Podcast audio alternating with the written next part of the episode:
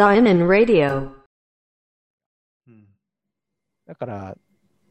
罪といえば罪なんだろうけど、大きい罪小さい罪っていうのが俺はやっぱあると思ってる。なるほど、うん、人によってはそんなのないっていう人もいるんだけど、俺はやっぱあるかなって、聖書を読んでてやっぱ重大な罪とそうでない罪ってあるなっていう、個人的にそう思ってて、ただその欲望とかに関してはそこまで重要ではないけども、妬み、だけ。そうだね、人に憎んだりする気持ちとかで、心のありようだよね。その実際になんかちょっとこうなんだろうな、なんだろう、ちょっと食べ過ぎちゃったとか、そういうこう肉体のこうなんか欲望をちょっと満たしちゃうみたいな、そういうタイプの罪と、そうじゃなくてこうなんて心のありようとしてなんか誰かを憎んだりとか、なんかそういうのってちょっとタイプが違うじゃないですか。うん、違うし、害を与えるよね、他者にね。うん、そうそうそうそう。で、うん、だからそっちの方が重大なのかなって思ってる。まあ、それになんか、俺目線で言うと、うん、確かにその通りだなとは思うんで、あんま同意、なんか何でもかんでもなんか同意するの嫌だけど。でも、例えばさ、自分のその頭の中にある悩みとか、なんかいつも考えちゃうこととか雑念とかって、絶対なんかこう人間関係とか、その人を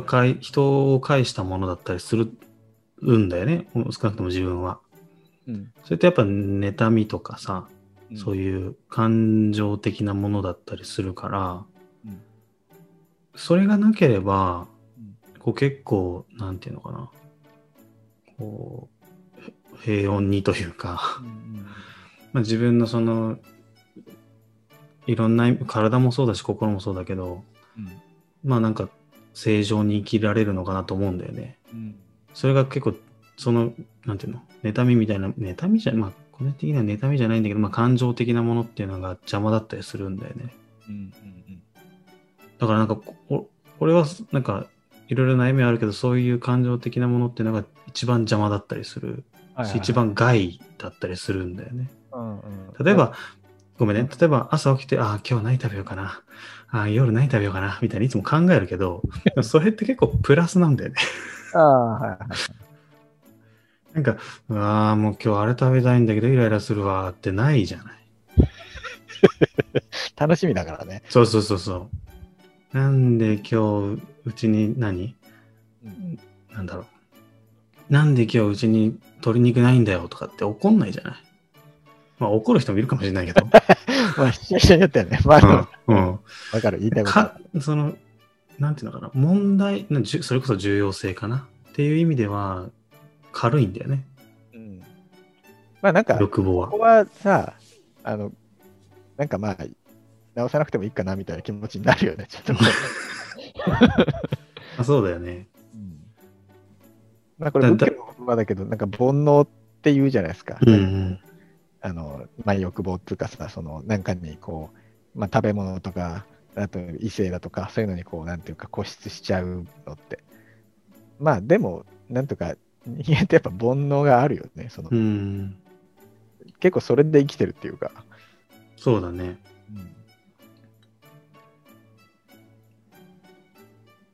でもなんかダメだな、なんか真面目な話になっちゃうけど、例えばなんか戦争が起きてます、なんか差別たくさん起こってます、なんかなんつうの、何々人種の人が何々人種のことを殴る蹴るの暴力を振るってますみたいなニュースが出てますとか、それらすべて今言った話につながるわけだよね。一番やっちゃいけないというか、一番重要視しなきゃいけない問題なわけじゃない。そうそうそうそうそう。なんだろうな。いや、ほんとそうなのよ。そっちの方が重大な問題じゃん。なんつうか。それはそうだな。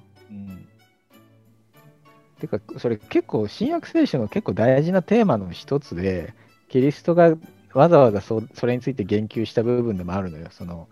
なんていうか、やっぱさ、こう戒律っていうか、キリスト教の、また当時のユダヤ教の厳しい教えを守れない人たち、守ってない人たちとかっていうのがいてさ、うん、でまあユダヤ人のこう偉い人たちがそういうのをこうなんていうか、あんなやつらみたいな感じで見てたんだけど、キリストが言うにはそういうふうにこう人のことをあんなやつらとか見下したりとか差別したりとかっていうことの方が重大な罪であって、それはなんか戒律を守ってないとかそういうことはあるかもしれないけど、お前らの方がよっぽど悪いよって言ったのがキリストなのよ。だからそれがキリスト教じゃんって思うんだけど、キリスト教徒がね、それを守れてないんだよね。今もそうだし、昔からそうなんだけ